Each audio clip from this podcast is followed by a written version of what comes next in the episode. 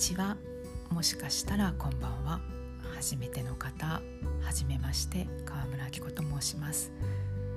いつも文章を書くことを中心に伝える活動をしていますがこれから声でも伝えていきたいなと思いポッドキャストを始めることにしました、えー、記事にはわざわざ書くことはないけれども結構ここのよく買い食いしているよとか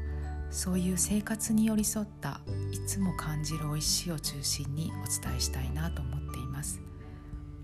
でも意外にそういうものの方が思い入れが強かったりするので地味に熱のこもった内容になるかもしれません。来週末第1回をアップする予定です。ではお楽しみに。